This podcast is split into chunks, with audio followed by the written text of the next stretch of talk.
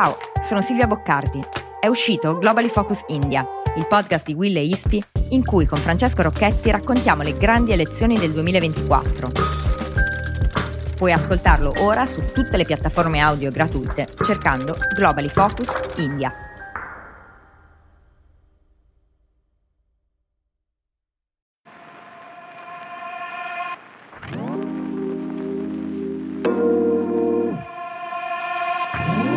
Ciao a tutte e tutti, bentornati, bentornati a un nuovo episodio di Città. Io sono Paolo Bovio di Will. E io Andrea Colombo di Toulouse. Siamo molto contenti di avere con noi oggi Marco Albino Ferrari, giornalista, eh, divulgatore, eh, scrittore. Insomma, lo conoscerete, qualcuno di voi avrà letto Assalto alle Alpi, Alpi Segrete, Frenei, insomma, un grande appassionato e narratore della montagna. E oggi parliamo proprio del rapporto tra città e montagna. Benvenuto Marco. Grazie davvero felice di essere eh, con te. Io devo dire che sono, sono molto contento, come, sì, come spesso eh, mi sì, accade. Sì, anch'io sono d'accordo. sono molto contento di esplorare questo, questo tema. Eh, a me la montagna piace tantissimo. L'anno scorso ho letto il libro appunto di, di Marco, eh, Alpi Segrete, mi ha, mi ha, folgorato. Sono contento di poterlo, poterlo avere qui oggi, avere qui eh, Marco Albino Ferrari a città perché... E volare contiene... dalla nostra grigia Milano alle, sì, eh, alle innevati monti del Trentino. Assolutamente, non solo l'arco alpino, ma nemmeno, eh, non soltanto, insomma, anche perché, come sapete, nel podcast Città esploriamo le trasformazioni delle città, dei territori lungo gli assi di spazio, tempo, bellezza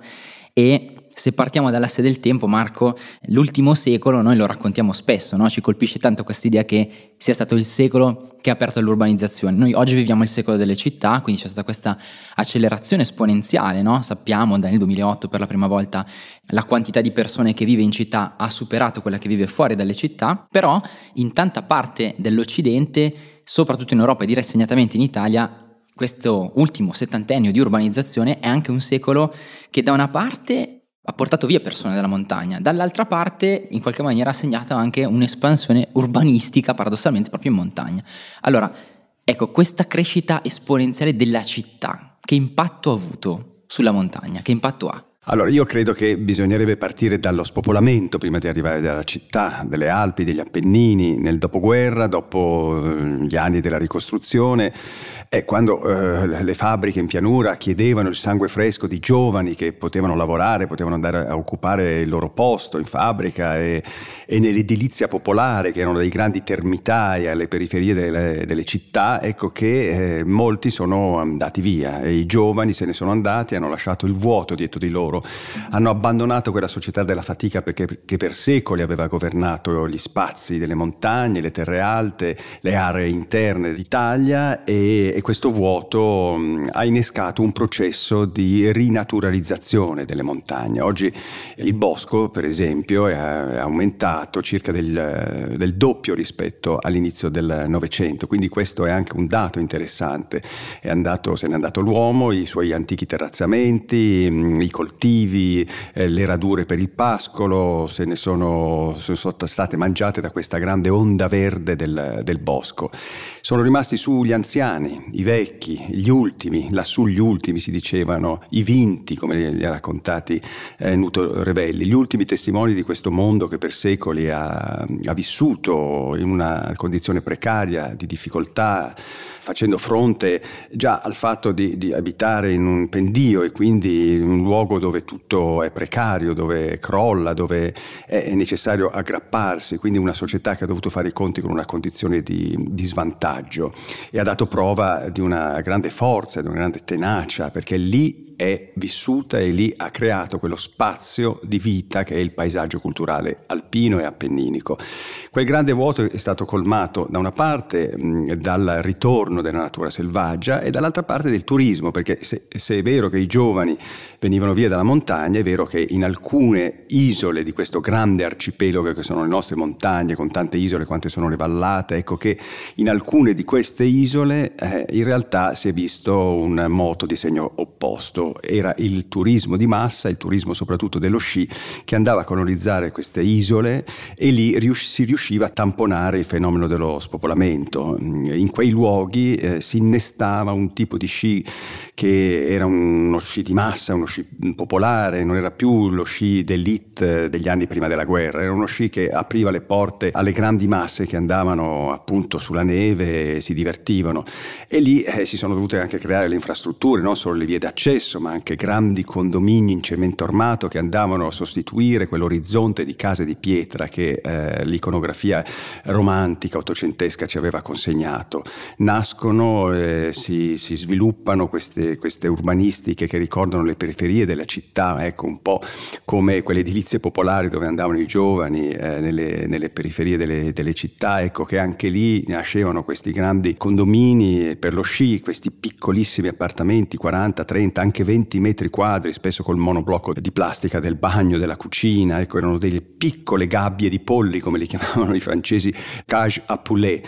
E, e lì si è, si è, appunto, come dire, la città si è espansa sulla montagna e ha segnato profondamente questo territorio. Tutta la stagione delle, delle seconde case, io ce l'ho davanti agli occhi mentre tu la racconti, ti raccontavo prima eh, dell'inizio della registrazione, la mia famiglia una di queste casette in Val Brembana, che è una delle valli eh, vicino, vicino, a Milano, in provincia di Bergamo, che sicuramente ha più conosciuto questo, questo processo anche di cementificazione, di fatto che tu hai un nucleo del paesino, quella peraltro è una frazione, si chiama Passoni di Cornalba, piccolissima, il nucleo di case sono proprio tre case perfettamente in sintonia con la natura, perfettamente insidiate, e poi intorno questa specie di periferia urbana che però è lì e adesso è lì.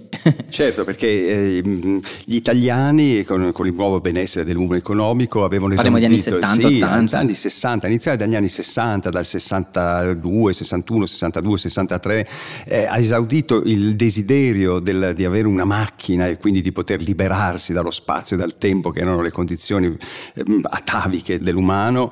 Ecco che a quel punto le famiglie volevano anche la seconda casa, un piccolo nido dove stare in montagna, dove ripararsi così, eh, una sorta di rifugio eh, in fuga dalla città ed è lì che è nata la, il mito della seconda casa. Seconda casa che però si innestava in quel gusto dell'epoca, che era un gusto prettamente incernierato sull'idea del moderno mm, e quindi eh, no, quindi quel mondo fatto di pietra, di sasso, di, di legno, di legno arrostito al sole, di larice, di questi grandi così case in legno e venivano, venivano, considerate cose vecchie, roba vecchia, impolverata da lasciarsi alle spalle. Adesso c'era il mito del cemento ormato, della plastica, eh, c'era il mito della modernità, dell'efficientismo e sono nate queste, queste case color, colorini pappagallo oppure con le mattonelle di clinker che oggi non sono adatte per chi vuole cambiare vita e andare a vivere in montagna. Sono delle case costruite anche male, non c'è nessuna efficienza energetica America, sarebbero dei, questi grande patrimonio edilizio necessiterebbe di una, di una grande impresa generale di trasformazione e di adattamento alle esigenze di oggi. Ecco, e questo rapporto tra diciamo, città e montagna che in questa tua eh, chiamo di lettura ovviamente è, considero molto tossico, no? nel senso che la, la, montagna ha preso il brutto della città, eh, parlando di uno dei nostri ah, assi, hai, la bellezza. detto clinker, che esatto, detto, le mattonelle sono sicuramente il simbolo della bruttezza dal mio uno punto dei, di vista. Esatto, uno dei simboli della bruttezza e, e meno male chi è stato in montagna eh, sa benissimo, questa cosa si, sicuramente si vede in montagna tantissimo, si vede anche in città, ovviamente nel, nel, nel, poco rispetto magari dei borghi storici e di quello che invece è stato costruito, costruito intorno. Però diciamo in questo rapporto forse un po' tossico tra città e montagna. Oggi che forse questa corsa al modernismo e alla modernità sia un po' arrestato e c'è sicuramente magari una, una lieve inversione dalla riscoperta invece del materiale, della bioedilizia, del rispetto eh, del contesto. Lo vedi o vedi ancora questa spinta, diciamo, della città a voler far evolvere un contesto di montagna a, e trasformarlo in una, a tutti gli effetti in una, in una piccola nuova città? C'è stata una fortissima, netta ehm, inversione di tendenza all'inizio degli anni 90, quando eh, si è percepito che tutto ciò che era moderno era fuori luogo e quindi si è riabilitato quel mondo antico che si era andato perdendo. Proprio in quegli anni nascono eh, le centinaia, le migliaia di musei etnografici eh, che sono di fatto poi dei depositi di cose vecchie, ma vengono a quel punto incorniciati, nobilitati come se ci fosse lì dentro un, un po' la radice identitaria di quei luoghi. Quindi questo cambio di tendenza c'è stato, è ormai trentennale, c'è stata una patrimonializzazione dell'antico eh, e quindi abbiamo eh, visto riappendere ai muri gli sci infrassino come si usavano negli anni 50, eh, i, si vedono appesi alle pareti di fianco al camino i vecchi paioli di rame, tutti bucherellati dal tempo, il tempo, la patina che, che si è depositata su, questo, su questi utensi, su questi oggetti, creano un nuovo cliché, una nuova dimensione culturale che è andata rafforzandosi in questi anni. Dall'altra parte tutta la tecnologia utile al divertimento è necessaria, anche quella, e, e naturalmente lì eh, c'è una corsa al moderno. Quindi oggi viviamo in una mm, condizione di equilibrio tra l'ipermoderno, l'ipercontemporaneo, il, il nuovo, il nuovo rispetto anche alla stagione precedente, è utilizzato anche come per veicolare il proprio brand turistico, di fianco appunto al culto identitario di una presunta cultura dell'antico, in qualche modo l'eco di un passato che ritorna.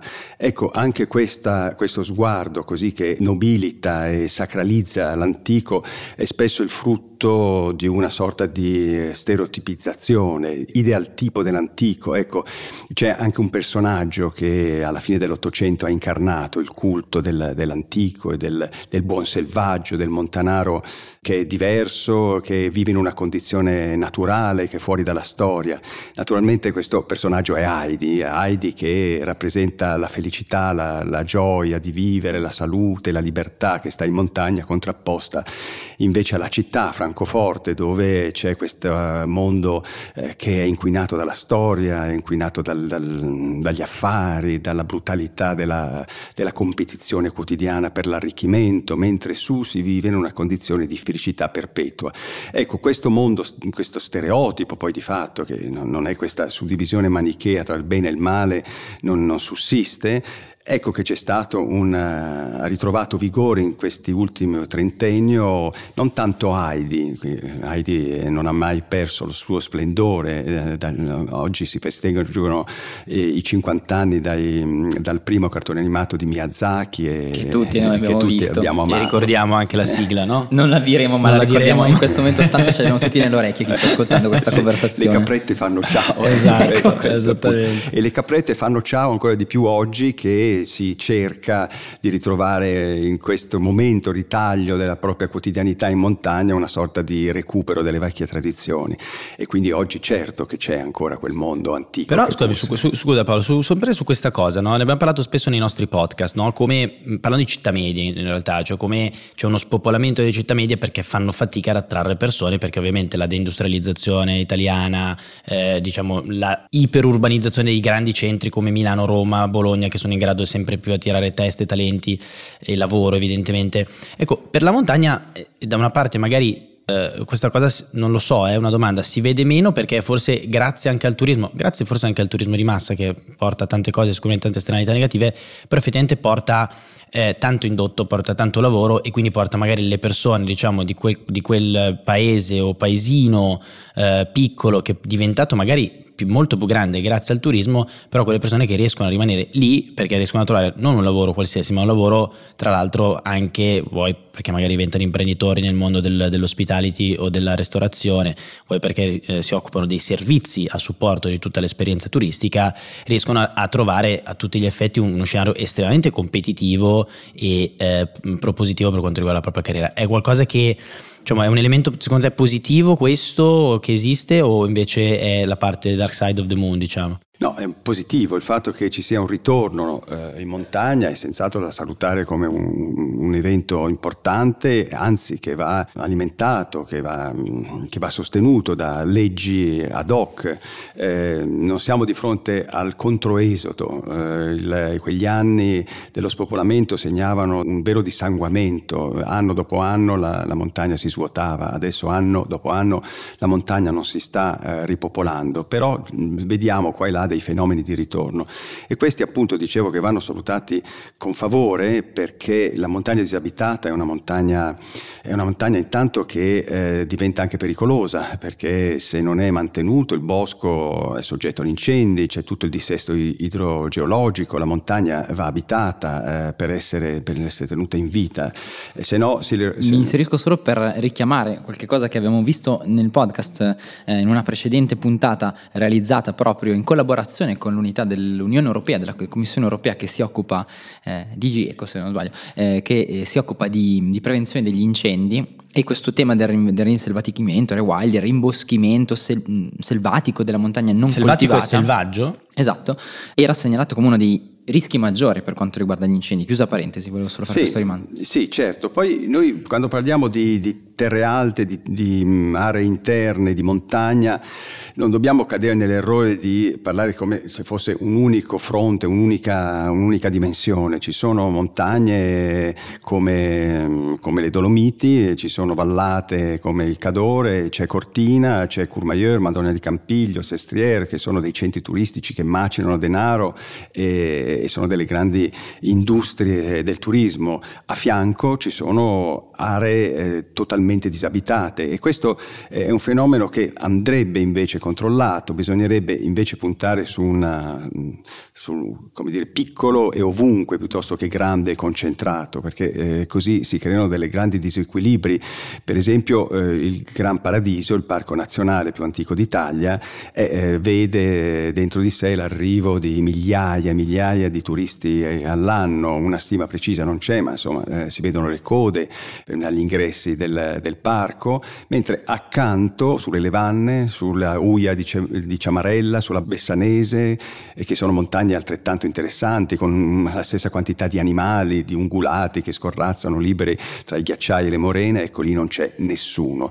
Questo è uno dei grandi temi che andrebbe affrontato perché si creano delle grandi disparità sempre più marcate sono le disparità che, eh, che, segnano le nostre montagne. Mi colpisce questo, siamo chiaramente ormai nell'asse dello spazio, no? come, come, sta cambiando il rapporto tra città e montagna oggi e, e c'è questa dimensione spaziale che in qualche maniera mi sembra riprodurre delle dinamiche che vediamo in città. Mi spiego, questa idea della polarizzazione, no? il grande centro che attrae, che attrae risorse che diventa eh, attrattivo anche per il turismo e allora poi si crea anche tutta quell'economia lì, che però sappiamo che anche delle dinamiche molto estrattive, no? che non necessariamente producono tutto questo valore aggiunto, cioè producono del valore ovviamente, ma non è la stessa cosa no? che il lavoro della conoscenza. Quindi tu hai turismo, una identità forte, magari capace anche di richiamare al di là del contesto locale, regionale, nazionale. No? Le località che hai menzionato sono delle capitali in un certo senso, no? sono delle capitali internazionali perché noi poi riteniamo sempre molto per scontate le Alpi, ce le abbiamo dietro casa,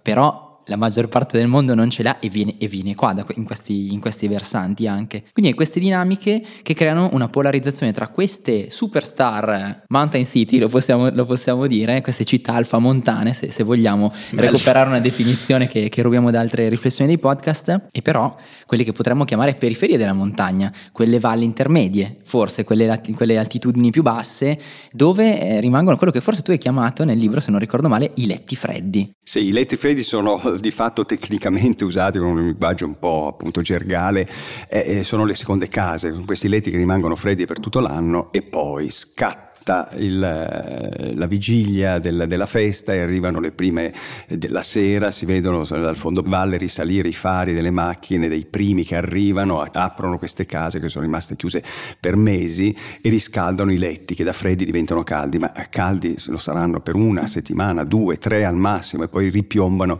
in questa condizione quasi ehm, così appunto di abbandono. Eh, quindi è una montagna abbandonata quella delle seconde case che riprende vita magari a Natale Natale, magari per la grigliata e per un po' di fresco a Ferragosto e poi ripiomba nel silenzio. Ecco, ehm, probabilmente eh, bisognerebbe pensare a ristabilire un equilibrio così come nello spazio, anche nel tempo, perché se è vero che ci sono delle grandi concentrazioni nello spazio, appunto Cortina, mm, Madonna di Campiglio, eccetera, le grandi capitali del turismo, come le hai chiamate, eh, ci sono anche nel, nel tempo dei grandi di momenti di pressione, dei momenti di, di depressione, di abbandono. Quindi è tutto una, una sorta di eh, rimodulazione del tempo e dello spazio per la fruizione turistica beh, su cui bisognerebbe pensare.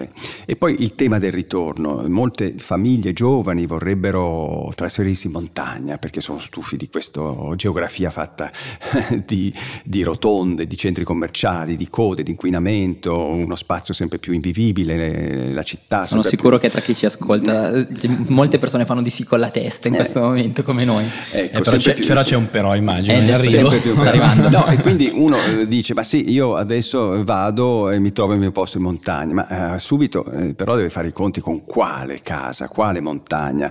Certo uno non, nei suoi sogni non si colloca dentro una casa foderata di piastrelle clinker come abbiamo detto no. perché non corrisponde ai sogni, alle cose, vorrebbe una casa in pietra, vorrebbe ritornare a quella condizione premoderna di cui si è detto prima e ritrovare la vecchia casa dei nonni, ma come trovarla? Magari, eh, magari questa famiglia di giovani o magari due o tre famiglie messe insieme si potrebbero anche organizzare per recuperare un borgo, per recuperare anche un edificio che sta crollando, che magari adesso è solo circondato dalla rete arancione del eh, così che con il cartello scritto pericolo entrare con un muro che crolla, vorrebbero metterlo a posto questo muro e allora cosa fanno? Vanno al catasto e allora si affacciano sul catasto e cosa vedono?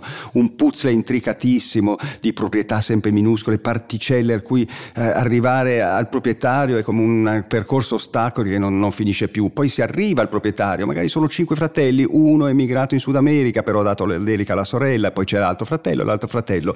E tutti dicono di sì, che vorrebbero venderlo, però l'ultimo, eh, l'ultimo dice no, non te lo vendo perché quelle sono le mie radici e poi cosa vuoi che valga? Piuttosto di niente, ma costa di più l'atto notarile che quel piccolo pezzo di muro che sta crollando. Me lo tengo perché almeno so che ho ancora un legame in quella parte e allora la famiglia rimane così senza la possibilità di acquistare quel, quel terreno necessario, quelle poche pietre da mettere a posto. Quello che ci vorrebbe è una legge eh, che favorisca le ricomposizioni fondiarie, così da facilitare questi giovani che vogliono ritornare. Guarda, io sono un grande fan di quando nel podcast nostro città escono delle soluzioni, no? Io conosco benissimo quello che tu dici perché effettivamente eh, molto spesso si trovano delle eh, per chi frequenta la montagna delle inspiegabili situazioni, magari anche nei centri storici, dici ma com'è possibile che questa casa sia ancora in questo stato e poi vai a capire che effettivamente c'è una, eh, un sistema diciamo, proprietario di eredi, magari sono 12-15 quello che ha litigato con uno dei rami e non si riesce più a ricomporre certo. e di conseguenza questa cosa crea veramente un impatto enorme da un punto di vista di landscape ma anche e soprattutto da un punto di vista di opportunità delle persone di trasferirsi perché ovviamente questa cosa porta meno case sul mercato. Però faccio anche degli altri esempi di politiche politiche che nella storia hanno funzionato. No? Penso, sapete che Paolo sai, e se i nostri ascoltatori lo sanno, io sono particolarmente legato alla Valtellina e penso all'esempio di Livigno. No?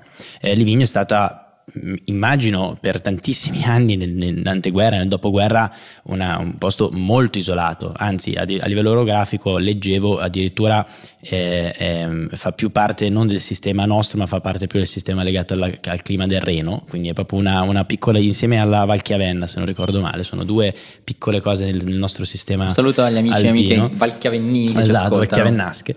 E Livigno, per esempio, ha avuto una politica fiscale no? eh, di esenzione di IVA eh, proprio perché è zona di confine. E questa cosa, ovviamente, negli anni ha portato a eh, costruire in Livigno un centro eh, economico molto importante, sia da un punto di vista sciistico, da un punto di vista commerciale. E adesso, diciamo, ancora esiste questo regime e ancora, ovviamente, Livigno diciamo, rimane con questa grande forza. Quindi, questo è un esempio di politiche che nel tempo hanno portato il loro effetto probabilmente positivo per il territorio, e hanno costruito per esempio benessere per, per, una popolazione ai tempi diciamo che viveva nello stato di fatica che magari dicevi all'inizio. Altre cose sono interventi privati, penso privato pubblico, penso alle famose case a un euro, quindi penso a tutti quei borghi piccolini, anche di montagna o di terre alte come le chiami, che grazie a politiche di casa a un euro riescono a, a ricostituire questa, questa, questa, questa dignità. No? Quindi ci sono. Ti chiedo Marco se ha dei dati su esatto. questo, perché si è molto sentito degli annunci su questa le case a un euro. Io non ho, non ho dati su l'effetto, cioè se abbiano avuto un impatto. No, non hanno gran, avuto grande ah, impatto perfetto. perché non, è più uno slogan e poi c'è anche uno svilimento della proprietà. Non è, è stato un, ha richiamato l'interesse perché è molto efficace come slogan. Una casa, un euro, venite. In realtà non è che uno va a vivere in montagna perché costa un euro, ci sono altre difficoltà. Eh, il costo di quelle abitazioni è comunque molto basso. L'importante è riuscire a capire eh, quali sono i proprietari, riuscire a comprare e poi soprattutto è necessario che eh, ritornino con gli abitanti i servizi. Anzi, sarebbe quasi opportuno che ritornassero eh, i servizi prima dei, eh, degli abitanti, che li anticipassero, perché se no non diventa eh, attrattivo un luogo. quindi un, le scuole, le poste, un centro medico. La connettività. Eh, esatto, quindi soprattutto la connettività oggi è fondamentale se si vuole lavorare anche in remoto, fare un tipo di lavoro che non è prettamente eh, dedito alla terra. Quindi queste infrastrutture sono necessarie per accompagnare un ritorno alla montagna. Oggi di fatto l'articolo della Costituzione, l'articolo 3 della Costituzione è tradito perché non tutti i cittadini sono uguali eh, di fronte eh, alla legge e alle opportunità. Ci sono i cittadini che vivono eh, nelle terre alte, nelle zone interne, che non hanno gli stessi servizi, per esempio medici o della, della pubblica istruzione di chi vive in altri luoghi. Sarebbe già importante che venisse attuato questo, l'articolo, uno dei principali della Costituzione. Tutti siamo uguali eh, eh, di fronte alla legge, ogni cittadino eh, ha gli stessi diritti e quindi anche chi abita in montagna dovrebbe avere gli stessi diritti di chi abita in pianura. E questo è un tema sicuramente fondamentale. Credo che stiamo toccando, provo a mettere ordine prima di lanciare l'ultima domanda perché abbiamo toccato dei nodi fondamentali. No? Abbiamo parlato della casa e qua insomma ne parliamo tanto spesso. Andrea Colombo qua che mi tiene mi dice vedi la casa, la casa è come al solito un prisma da cui passano tante delle, delle risposte, delle questioni il tema della casa, della proprietà in questo caso. Non abbiamo menzionato, ma le infrastrutture evidentemente sono un tema fondamentale, no? sono territori più isolati, più lontani da raggiungere.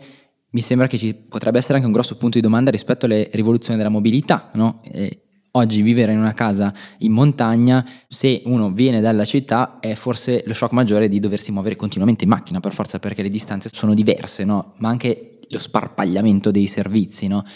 E quindi mi chiedo, questo è un punto di domanda no? che rimane forse un po' aperto, no? anche le trasformazioni della mobilità, l'elettrico che vediamo, il tentativo di diminuire un po' no? il traffico veicolare in montagna deve ragionare su altre scale per forza di cose e poi il tema della connettività abbiamo visto, o meglio se ne è parlato tanto no? eh, durante la stagione pandemica, di ritorno alla montagna, qualcuno l'ha anche fatto, no? qualcuno l'ha anche praticato, magari giocando un po' su domiciliato residente in quelle settimane, ma l'idea di dire mi trasferisco a lungo termine eh, o anche solo mi trasferisco per una consistente parte dell'anno eh, se uno è un lavoratore urbano, quindi più tipicamente un lavoratore della conoscenza, deve per forza poter contare su una connessione che in molti posti d'Italia è ancora non, non, è, non è, un dato di fatto, non è, non è, comunque qualcosa su cui si può, si può, puntare. Credo che siano state avviate delle iniziative in questi anni, ma sicuramente un nodo che, che rimane aperto per poter, chissà, davvero offrire la, la, possibilità non solo di appunto un ritorno, come dicevi tu Marco, a qualcuno che ha voglia di riprendere a lavorare la terra, ma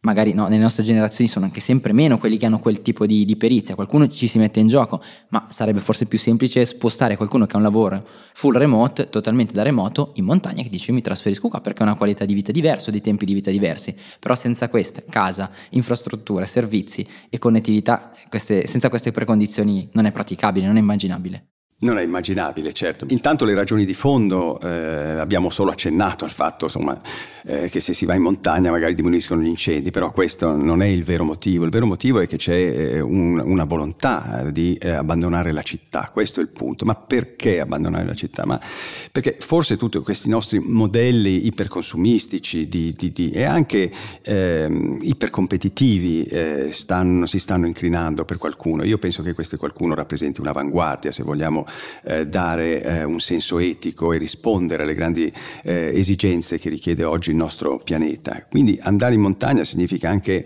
eh, in qualche modo un gesto politico, eh, dire no a un certo modello di vita e fare i conti con una cultura, quella del montanaro, che da sempre ha dovuto relazionarsi con delle risorse che sono, che sono finite.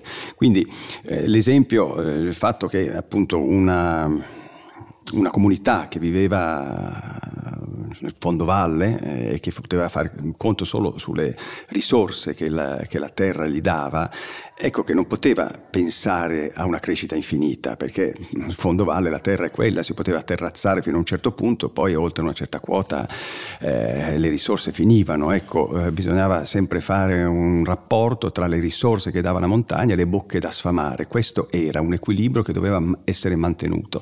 Oggi, da oggi insomma da, da 250 anni a questa parte, con... Eh, con i grandi presupposti del capitalismo, eh, questo non ci basta più perché noi dobbiamo crescere eh, anno dopo anno. Ecco, allora mutatis mutandis potremmo dire che se questa piccola popolazione stava nel fondo valle e doveva fare i conti con quel mondo finito, in fondo anche gli 8,9 miliardi che vivono la terra, sulla terra devono fare eh, conto su un mondo che è altrettanto finito. Quindi a un certo punto il terrazzamento, la voglia di espandersi, di coltivare, anche per per gli 8,9 miliardi dovrà per forza finire. Andare a vivere in montagna significa anche accettare in una certa misura questo questo compromesso e pensare di vivere con, eh, anche con meno e, con vivere, e, di vivere di modelli che non sono quelli della continua eh, crescita. E qua entriamo in un eh, terreno molto viscido, pieno di obiezioni. Certo, è vero, la decrescita felice è stata considerata un lusso, è un tabù ormai parlare di decrescita, però dobbiamo renderci conto che noi stiamo già vivendo una decrescita. Quando io ero bambino, alla fine degli anni 60, una famiglia eh, medio borghese monoreddito a Milano poteva permettersi eh, due figli, poteva permettersi il mutuo e anche appunto la seconda casa e la macchina. Oggi questo non è più possibile, quindi stiamo vivendo non una crisi, ma stiamo vivendo un impoverimento del sistema. Tutto il sistema è entrato in una sorta di collasso a lunga gittata, a lungo, a lungo termine e su questo noi sicuramente dovremmo fare i conti, stiamo già iniziando a fare i conti. Andare a vivere in montagna significa anche prenderne atto e, e fare questa scelta politica che forse ha anche a che fare un po' con l'idea di, eh, di rinunciare a, al consumismo più spietato della città. Questa è un po', se possiamo, eh, se possiamo fare questa domanda, è anche un po' la scelta che hai fatto tu. Sì, ma io non voglio adesso scivolare sull'autobiografico. Però, però sarebbe sì, interessante chiederti che cosa significa sì, per te. Io, io però sono, sono, di un'altra generazione, ho 58 anni, sono andato da 4 anni a vivere con Beh, sei vicino all'età di Andrea Colombo. Eh, tra l'altro, assolutamente. e quindi io diciamo che sto preparando la mia vecchiaia eh, in montagna, in una montagna che poi è una montagna di mezzo, come mi piace chiamarla, insieme a, al geografo Mauro Varotto, che anche lui ha scritto un libro, La montagna eh, di, di mezzo, per celebrare quella montagna che non è la montagna né quella di serie A dei grandi centri turistici eh, né quella dell'abbandono, è una montagna che è uno spazio di vita, certo io eh, vivo isolato, quando la notte cala è come se la nostra casa fosse immersa in un liquido nero, non vediamo più niente, la prima luce del nostro vicino è lontana centinaia di metri, un chilometro, quindi è una sensazione abbastanza straniante, è la solitudine, il vero senso della solitudine che si percepisce durante il tramonto, quando il bosco tutto intorno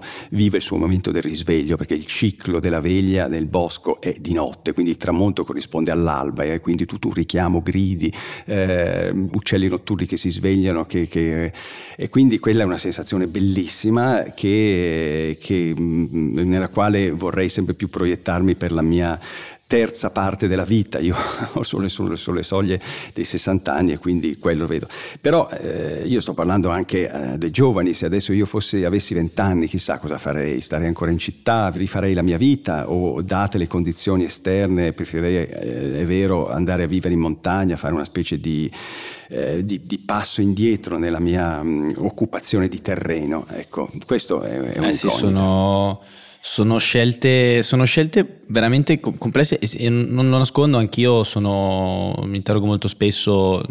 Lasceresti eh, mai Monza? Lascerei mai Monza, cioè lascerei veramente una, avrei il coraggio no, di farlo e di rallentare, perché poi io credo che tutto sia ok, la, la, tu hai parlato di decrescita, possiamo parlare di rallentare in tanti sensi, no? da un punto di vista sicuramente di velocità con cui magari sei costretto a fare le cose nel momento in cui sei in un centro, un centro urbano, una città ipercompetitiva come appunto Milano, Roma, Bologna, significa fare delle scelte eh, importanti anche per la tua famiglia, perché magari vai in un luogo dove appunto i servizi base non sono così ampi e completi e sofisticati come in una città. Quindi pesare questo però dall'altra parte con quella eh, irresistibile voglia di tornare a sentire i rumori del bosco che si sveglia eh, durante la, la, la sera eh, ecco, e, sta lì veramente riuscire a, a trovare un bilanciamento. E, abbiamo parlato di spazio, abbiamo parlato sì, di sì. tempo e allora Andrea non resta che andare sull'ultimo asse del nostro podcast. Parliamo di bellezza anche se prima abbiamo parlato di la bruttezza, quello che la, della, diciamo, i borghi della montagna hanno portato di brutto dal, dalla città, invece mettiamolo in chiave positiva e ti chiedo quali sono, eh, anzi quali, sono, quali soluzioni si stanno sperimentando per recuperare un rapporto eh, sano, virtuoso, positivo con, con la montagna, eh, sia magari in termini di insediamento e sia in termini di turismo e ti lancio una provocazione e se cose come le Olimpiadi Milano Cortina, Borm, eccetera, eh, vanno in questa direzione oppure sono dei semplici. Mi metto sull'elmetto. Palliativi. no le Olimpiadi non vanno in questa direzione, sono i grandi eventi che portano dentro di sé e giustificano una scia di opere accessorie che sono un danno per la montagna, non servono a niente le circonvallazioni ad Abbiategrasso per le Olimpiadi ehm, Milano-Cortina. Abbiategrasso sta anche da un'altra parte, ma eh, queste sono tutte queste... Sta vicino a Magenta, dove vivo esatto, esatto. Quindi cosa c'entra con le Olimpiadi? No, detto questo, è, è un grande baraccone con tanti miliardi che servono a tutto eh, e in piccola parte ai giochi eh, olimpici e allo sport. E quindi mm, sono eh, diciamo delle dei, dei, grandi trabocchetti. Quindi non è quella la risposta? No, okay. quella non è la risposta. I grandi eventi e le grandi concentrazioni, le grandi infrastrutture che concentrano il turismo non vanno bene. Vanno bene le, la diffusione, il piccolo e diffuso. E poi eh, va bene soprattutto eh, riconoscere anche tutto quell'immenso patrimonio di beni intangibili che la montagna offre. I beni intangibili sono quei beni che non riesci a, a valutare secondo i criteri economici mm, una infrastruttura come una seggiovia è costata tanto, è un investimento e mi rende tanto. E quindi io a un bene riconosco il valore eh, nella misura in cui mi può dare un reddito. Ecco, questa è una logica eh, economicistica, ma oltre al prezzo, oltre al prezzo c'è il valore intrinseco che è dato appunto dai beni intangibili. Cosa sono i beni intangibili? Beh, intanto il buio, per esempio, è un bene intangibile, oggi ce n'è sempre meno, in montagna si trova, l'aria pulita è un bene intangibile, e in montagna si trova, lo spazio intorno a sé è un bene intangibile, in montagna si trova.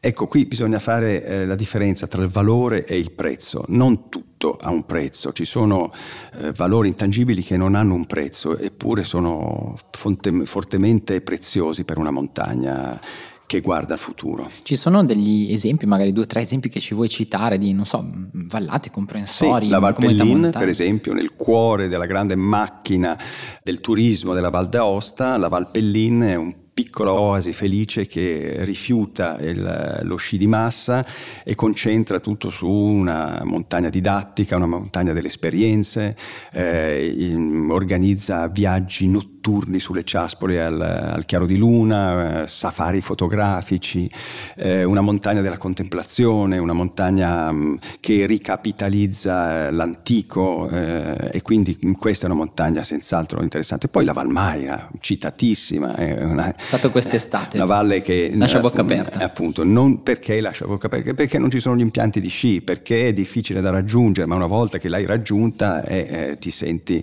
un po' come dire in paradiso. Ecco. Ma ci sono... forse ci sono state anche delle, immagino, delle leggi o comunque eh, delle, eh, insomma, de, delle, tutele particolari, perché lì anche l'insediamento poi a fondovalle è eh, quasi intonso o comunque molto integrato al contesto storico. Sì, allora siamo in quella che si chiama la terra occitana degli occitani, ma non è questo il dato significativo che ha portato. Diciamo a tutti dov'è questa, eh, sì, questa... È, provincia di Cuneo. È in provincia di Cuneo, è una valle chiusa, appunto non c'è uno sbocco eh, stradale eh, verso la Francia eh, e, e, soprattutto è una strada del fondovalle molto, molto poco accessibile, molto, molto lunga e non scorrevolissima ma se si va poi nelle valli laterali diventa ancora più un'impresa raggiungere questi luoghi eh, come Elva, per esempio, e, e, lì è stata salvata dal fatto che era difficile da raggiungere, quindi gli impianti di sci eh,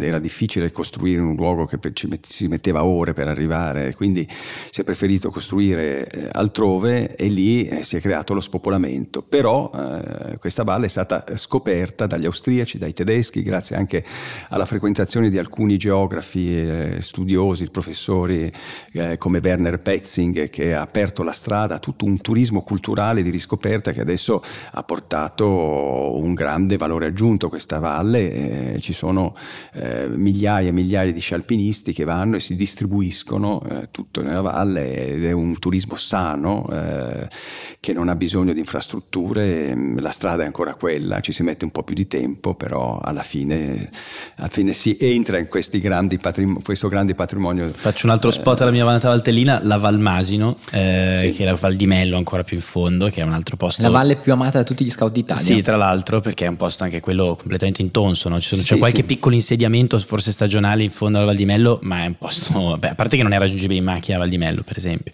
solo con... Uh, sì, diciamo, sì, c'è un grande parcheggio. C'è un grande parcheggio, poi, poi da lì poi c'è il sentiero del fondo esatto, valle. È un altro posto che a me insomma, piace tantissimo.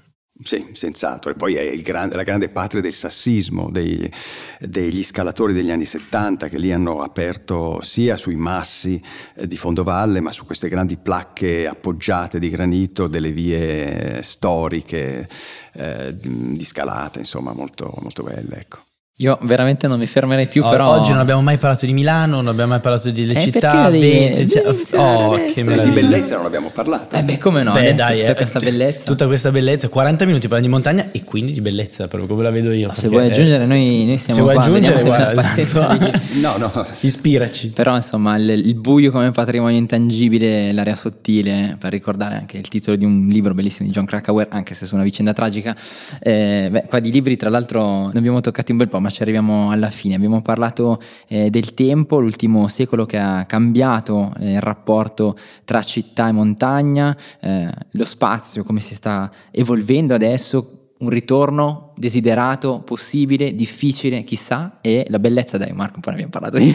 Sì, abbiamo parlato, non l'abbiamo citata, non l'abbiamo citata, non, eh, rimane così, una categoria un po' astratta, che poi chissà cosa significa. Faremo, faremo un altro podcast, città e bellezza, scusa, città di montagna e bellezza. Ma io devo dire che però al racconto di Marco Albino Ferrari che dice io vado, vado, verso la nanna al tramonto e sento eh, il bosco eh, che si risveglia e le luci si abbassano, per me quella rimane una suggestione, una suggestione molto interessante. A cui deve seguire solo il silenzio e la proiezione di essere lì in quel momento. Ecco, adesso partono 20 minuti di podcast esatto, SMR noi, con voci di montagna, invece no, lascio la parola a Andrea Colombo per il nostro post credit. Giusto, eh, me ne stavo dimenticando, pensa un po', eh, talmente, sono talmente là, là, con la testa a pensare al bosco e alla montagna che mi sono dimenticato. Devi sapere che noi abbiamo questa tradizione adesso di chiedere ai nostri mh, mm, insomma, intervistati, ai nostri host, ai nostri guest, um, un libro o una lettura, un qualcosa che ha particolarmente diciamo uh, coinvolto il tuo lavoro che ti ha colpito magari che ti ha portato anche a fare la scelta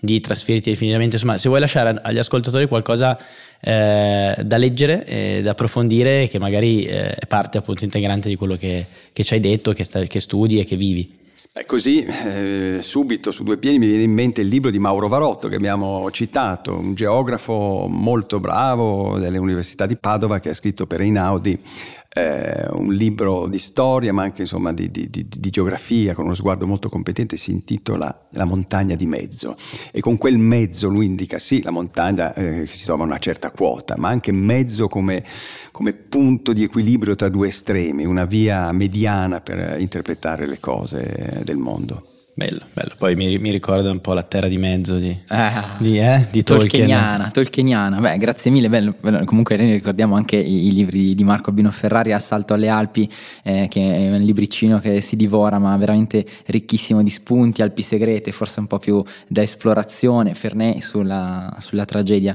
Illo Tempore, però insomma la biografia è lunga, quindi sarebbe, sarebbe, anche lungo ricordarla. Io sono contentissimo di questa super chiacchierata, ti ringrazio davvero tanto Marco di, di essere stato con noi. Grazie, ci hai fatto viaggiare. Grazie a voi. E il nostro viaggio anche eh, attraverso le città attraverso di montagna, città di montagna non solo trasformazioni urbane, trasformazioni del rapporto tra città e territorio, anche aree interne, eh, continua. Eh, a una prossima puntata di città. Grazie. Ciao a tutti. Another day is here and you're ready for it. What to wear? Check. Breakfast, lunch, and dinner? Check. Planning for what's next and how to save for it? That's where Bank of America can help. For your financial to-dos, Bank of America has experts ready to help get you closer to your goals. Get started at one of our local financial centers or 24-7 in our mobile banking app. Find a location near you at bankofamerica.com slash talk to us. What would you like the power to do? Mobile banking requires downloading the app and is only available for select devices. Message and data rates may apply. Bank of America and a member FDIC.